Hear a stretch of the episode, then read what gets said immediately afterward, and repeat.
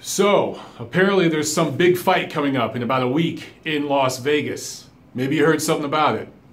Saul Canelo Alvarez, Gennady Triple G Golovkin, doing a rematch, almost one year out exactly from their first fight in 2017. I'll be there. I know a lot of you guys will be there, and those of you who can't be there will be watching the fight on pay per view or streaming it for free, uh, watching it live. So, obviously, this is the biggest event in fight sports, I would say, of the year of 2018. Uh, there's a lack of buzz comparative to the first fight. But I'm telling you guys, come fight week, a couple days before the fight, everything's going to start to heat up.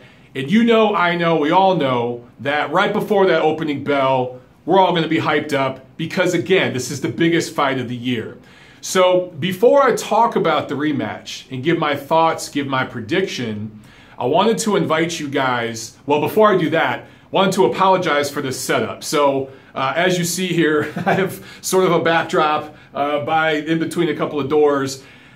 I'm still getting settled in my moving situation, guys. I'm in a cramped little apartment. I don't have enough space here to do a proper studio setup.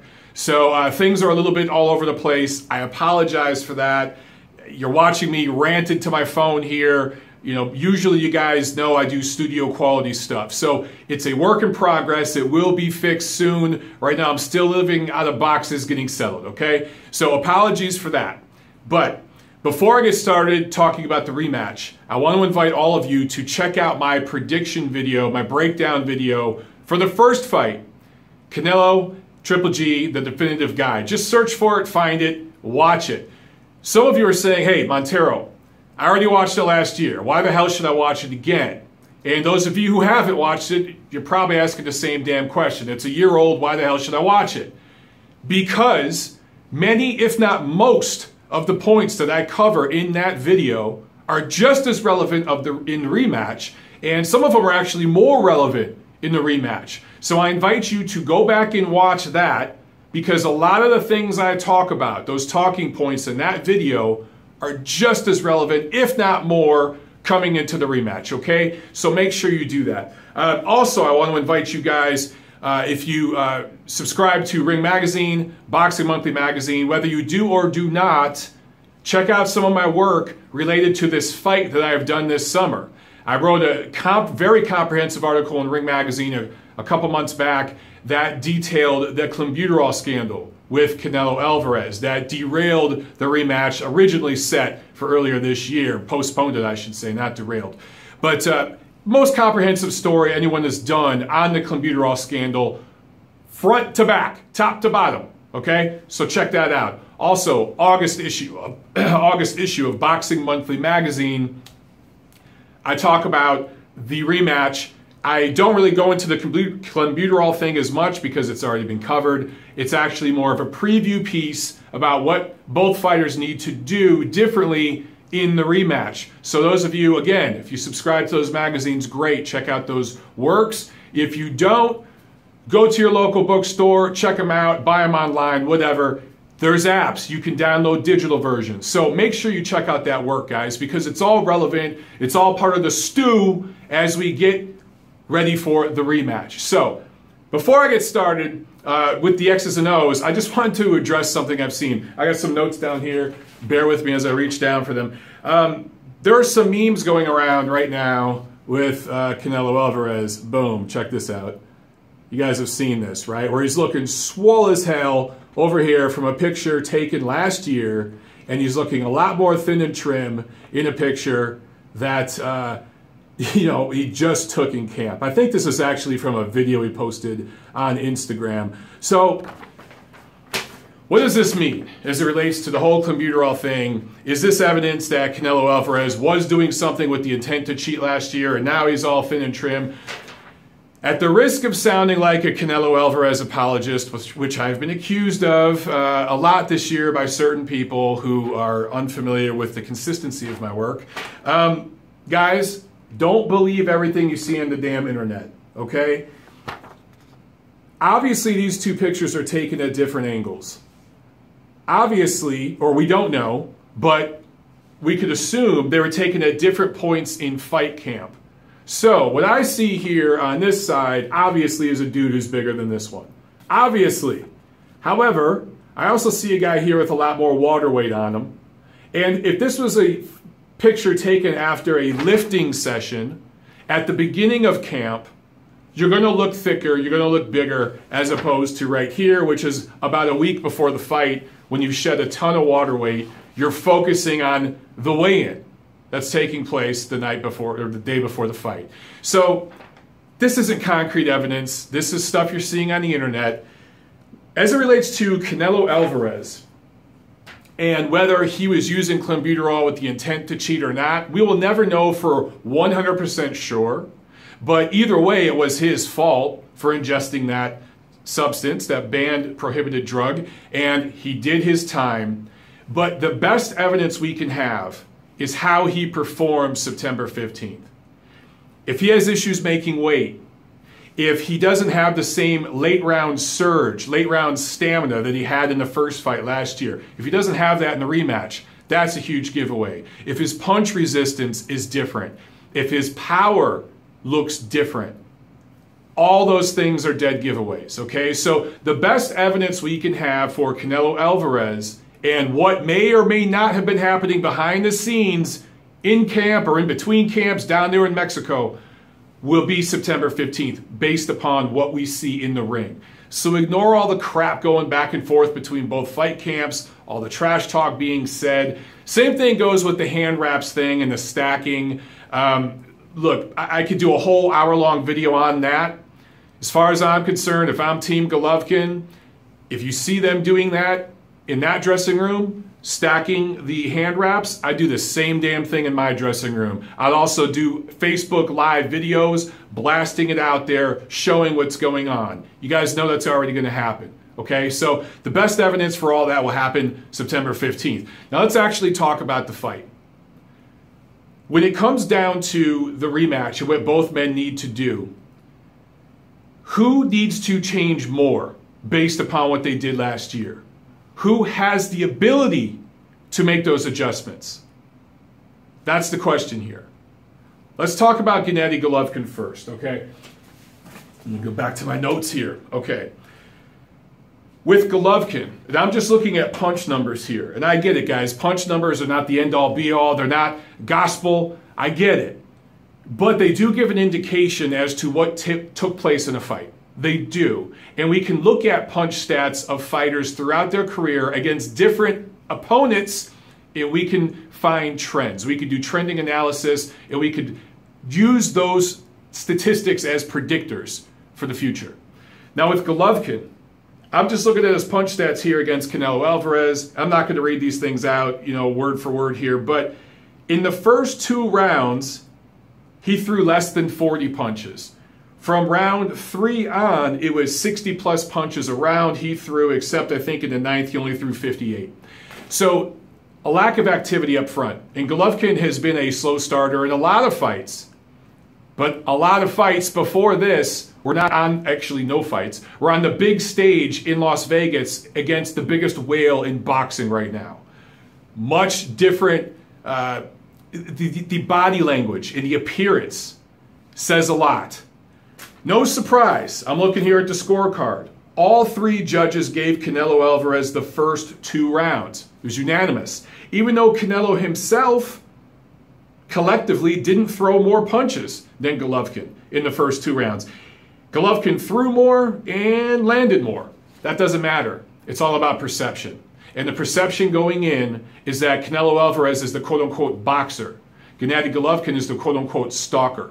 So when you see the stalker coming forward but not throwing as much as you're used to him uh, throwing, as you're used to seeing him throw, starting off slow in those first couple rounds, and you see the boxer counterpunching and not throwing a lot, you don't expect the boxer to throw a lot in the back of your mind, you expect the stalker to swarm or two. Those first two rounds, Gennady Golovkin, lack of activity cost him on all three judges' scorecards. Had he split those first two rounds, had he won one of them, forget Adalaide Byrd's disgusting, atrocious, ridiculous scorecard, which she was never punished for, actually. Uh, but I digress. The other two judges, If Golovkin gets one of those first two rounds, he wins the fight, majority decision. Something that minor can have that big of an impact, especially in Vegas where everything is elevated. So, number one thing for Gennady Golovkin start faster. Right in the first two rounds, throw more punches.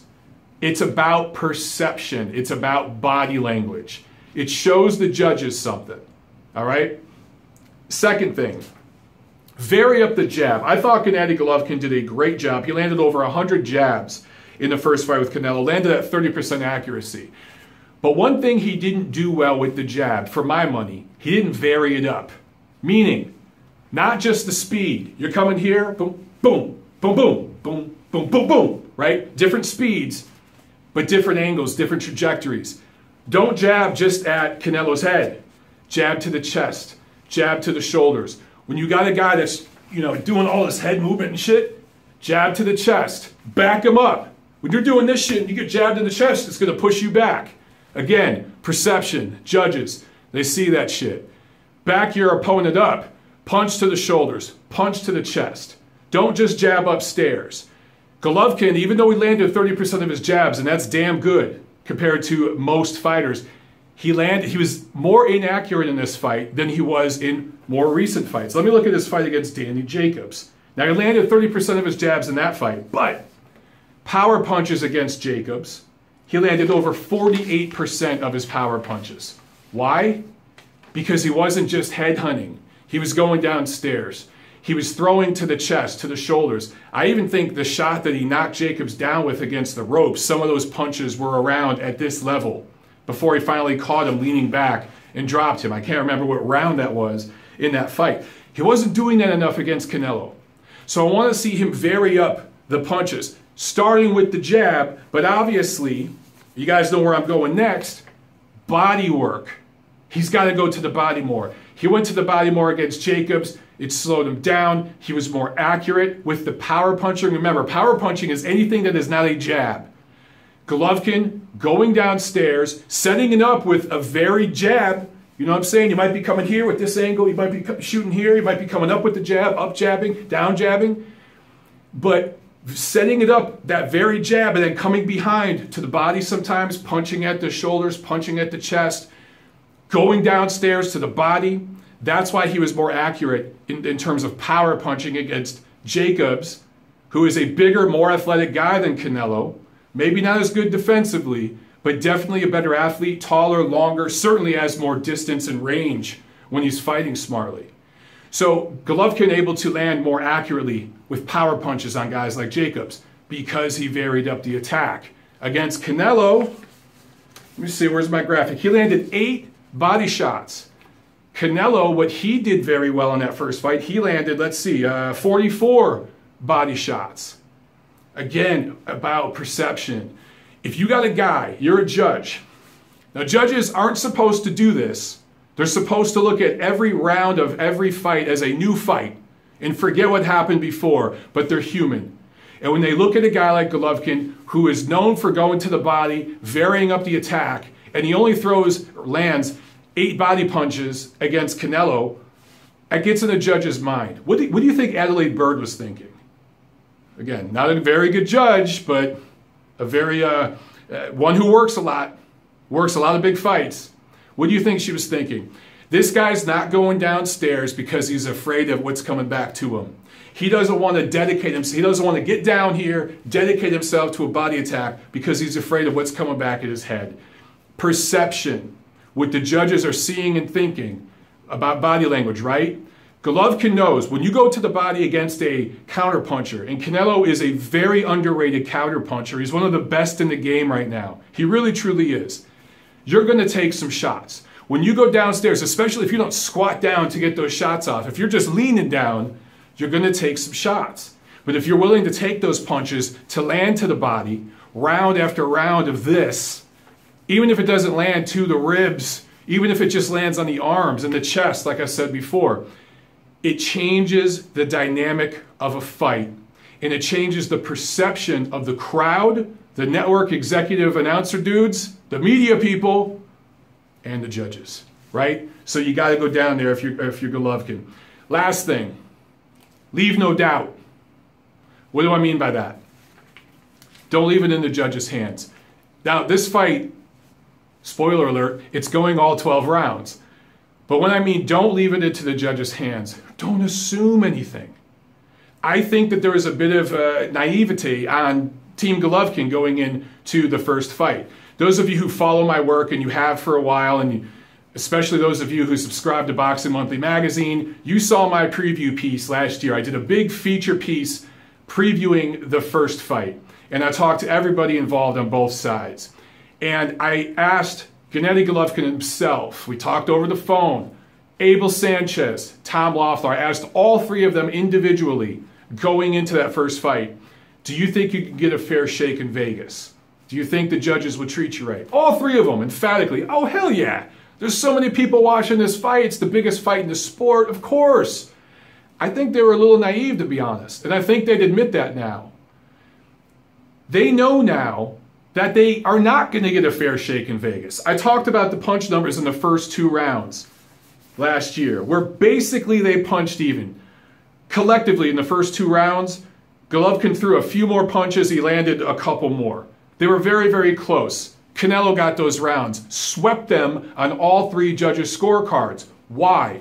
He's the house guy, he's the boxer, and in close rounds, boxers, I'm going to use a lot of air quotes in this video, they are always going to get the benefit of the doubt against a guy, even if he is a boxer, but isn't seen that way for whatever reason, whether it's demographics, it's politics, or it's just the perception of how the networks and the promoters have built the guy up. And for Golovkin, it's a combination of all those things. But when you have a fight or a round that is fairly even in terms of punch activity, uh, quality punches landed, the boxer will almost always get the benefit of the doubt in Las Vegas. Outside of Las Vegas, different story. But in Las Vegas, that house boxer Floyd Mayweather against everybody, uh, Andre Ward against uh, Sergey Kovalev, Canelo Alvarez against Gennady Golovkin. I can go on and on and on here. They're generally speaking going to get the benefit of the doubt. Don't leave it in the judge's hands. Leave no doubt. That means if you're Golovkin, throw 10, 15 more punches around, even if you only land three of them. Go to the body more jab more, fill the gaps, fill the void. So during parts of rounds where both guys are kind of just standing there and feinting, especially if you got a guy moving on you, fill that space with this. It doesn't matter if it lands. Just fill the gap. There's a gap here, fill it. Gap here, fill it. Do that shit for three minutes of a round, leave no doubt. If your opponent isn't doing anything to fill that gap, but you are, you will win the fight. That is how Golovkin got the decision over Daniel Jacobs in their fight in New York. Bottom line, guys Boxing 101, fill the gaps with the jab, leave no doubt. That's what Golovkin has to do in this rematch. Now let's look at Canelo Alvarez. As I just mentioned, fill the gaps. Now for Canelo, who likes to fight in spurts, and have these little bursts of activity that look fancy because you're doing all this, right? And then, and then you spin out on the ropes, you do a little shimmy, you smile, you get the crowd into it, part of some Mexican American crowd. The judges see that shit. Okay, cool. That might work for some judges. It worked for Adalaide Byrd. She thought Canelo dominated the fight. But most objective judges who actually know how to score a fight We'll look at what the other guy, or what both guys are doing, the other two minutes and 30 seconds of a round. What you might be doing looks great for 30 seconds, but there's three minutes in a round. There's 180 seconds. So if the other guy is doing the better quality work during that time, even if it's not as flashy, if it doesn't look as awesome on Instagram as your 30 seconds of work, it's going to be hard for you to consistently win rounds with objective judges that know what the hell they're doing. It works for the Adalaide Byrds of the world, but other judges aren't going to be fooled by that shit. You've got to fight more consistently. If you're Canelo Alvarez, fill the gaps. When you're backing up, when you're doing all this shit, throw a shot out there. Keep a jab going. Do something. Even if you're down here and you're jabbing up, you're shooting up, fill the gaps. When you back up, take a couple steps back, boom, boom, then take a couple more steps back. Don't just step back four times and reset. Take one, two, pop, one, two, right? Fill the gaps, fill the space. If he does that, he could win some of those close rounds that may not go his way in this rematch because you have to understand the psychology of everybody coming in is most people feel Golovkin won the first fight. The Vegas establishment is really, really concerned of the whole world seeing Adalaide Byrd's horrible scorecard, and some people in the media pat self on the back, wouldn't let her get away with it, and put Bob Bennett on blast last year. So now everyone's looking at the Nevada Commission, and they know that. So they're going to be a way more cognizant of watching those close rounds. So for Canelo, he's got to fill them gaps. He can't fight for 30 seconds at a time. He's got to fight three minutes around. I know this stuff sounds elementary, right? But sometimes it's the most simple adjustments that help you go from here to here. It's just boxing, guys. Boxing 101. The X's and O's of boxing are pretty simple, right? It's the hardest sport in the world in terms of discipline and what you sacrifice. But the X's and O's of it, relatively simple. Second thing for Canelo, and this kind of plays off the first thing, but jab with intent. What do I mean by that? Canelo Alvarez, looking again at the punch numbers, threw over 200 jabs in the first fight, landed 55 of them, and almost none of them were of substance. Very, very rarely, rarely did we see more than one jab at a time. We very rarely saw boom, boom, boom, boom, boom, boom, boom, right? We didn't see varying up of the jab. We didn't see multiples. And we didn't see a hard, stiff jab that was meant to back Golovkin up and make him reset. Everything Golovkin does, coming forward, setting up, coming forward, setting up, coming forward, setting up. How do you disrupt that? Watch what Alexander Usyk did against Murat Gassiev. Basic. Now, Murat Gassiev is nowhere near on the same stratosphere as Gennady Golovkin. I am not saying that. And Canelo Alvarez may not be on the same stratosphere as Alexander Usyk. The jury's still out on that. But the X's and O's of it, pretty basic. Jab, jab, jab, spin, jab, jab, jab, push, jab, jab, jab, push. That's all you got to do. You do that for 12 rounds, you win a fight. So, jab with intent.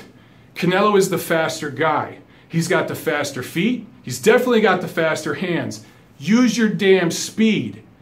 Golovkin's giving you an open target to land jabs, even if he blocks most of them. What do I keep talking about? perception, body language. Judges see that shit. You got one guy coming here picking off jabs, and you got another guy moving them, moving them, moving them, bow, right hand, moving them, bow, right to the body. You got another guy doing that for three minutes around. Who's going to get that round? Simple.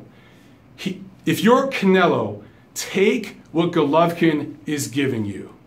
You're moving backwards, he's coming forward. You got the faster hands. You see his target up there? Nail it. Hit his damn hands, hit his gloves, hit his wrists, hit his forearms. Just freaking jab. And Canelo, I, I never understood, he doesn't use the jab very much. He throws it, he doesn't land it. He doesn't jab with authority. And guys who fight Canelo start to realize that halfway through a fight. This dude's jab, there's nothing on it. I can walk through this shit. I don't have to worry about it that much. And that's why you tend to see Canelo fade late in fights. Now, you didn't see that against Golovkin, but we've seen it in other fights. Part of the reason why he fades, yeah, there's some stamina issues and everything else, but it's also because his opponents realize this jab is nothing. I could just walk through this shit. He's just throwing it out there to try to score points with judges. Well, guess what? I'll eat a couple of those so I can get this in, so I can go downstairs, whatever I got to do. So Canelo has to jab with intent. Okay? Big one for him. Also, he's want, he wants to counterpunch. Again, he's backing up. He's he wants Golovkin to come to him, guard up, ready to strike when he gets an opening. So if you're bringing him in and you're trying to feint him, and that's also part of what Canelo does with the jab, I understand that, okay, guys? I understand he's going to paw and feint with the jab to try to get you to throw.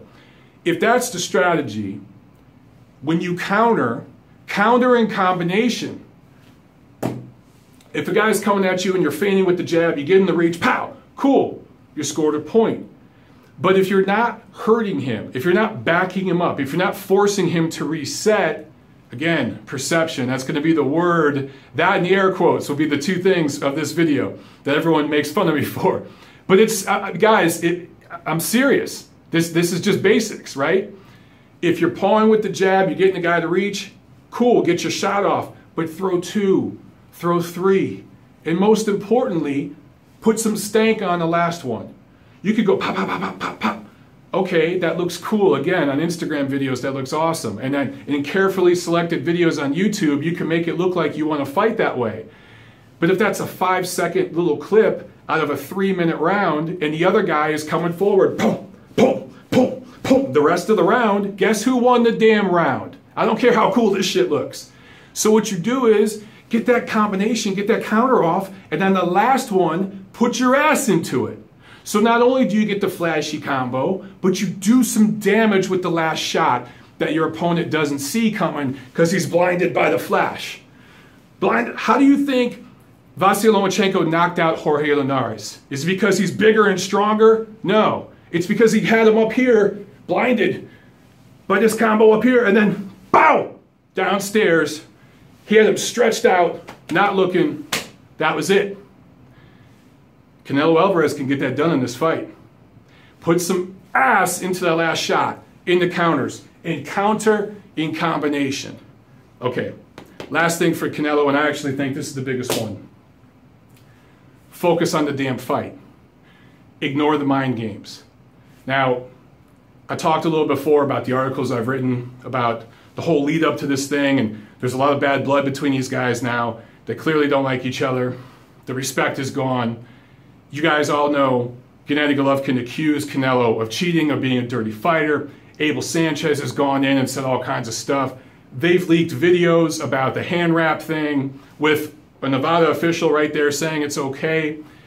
All of this stuff, do I really think Gennady Golovkin and Abel Sanchez, Tom Loeffler sit in a room together eating lunch, talking about how they really, really think that Canelo Alvarez is a cheater, he's the Lance Armstrong of boxing?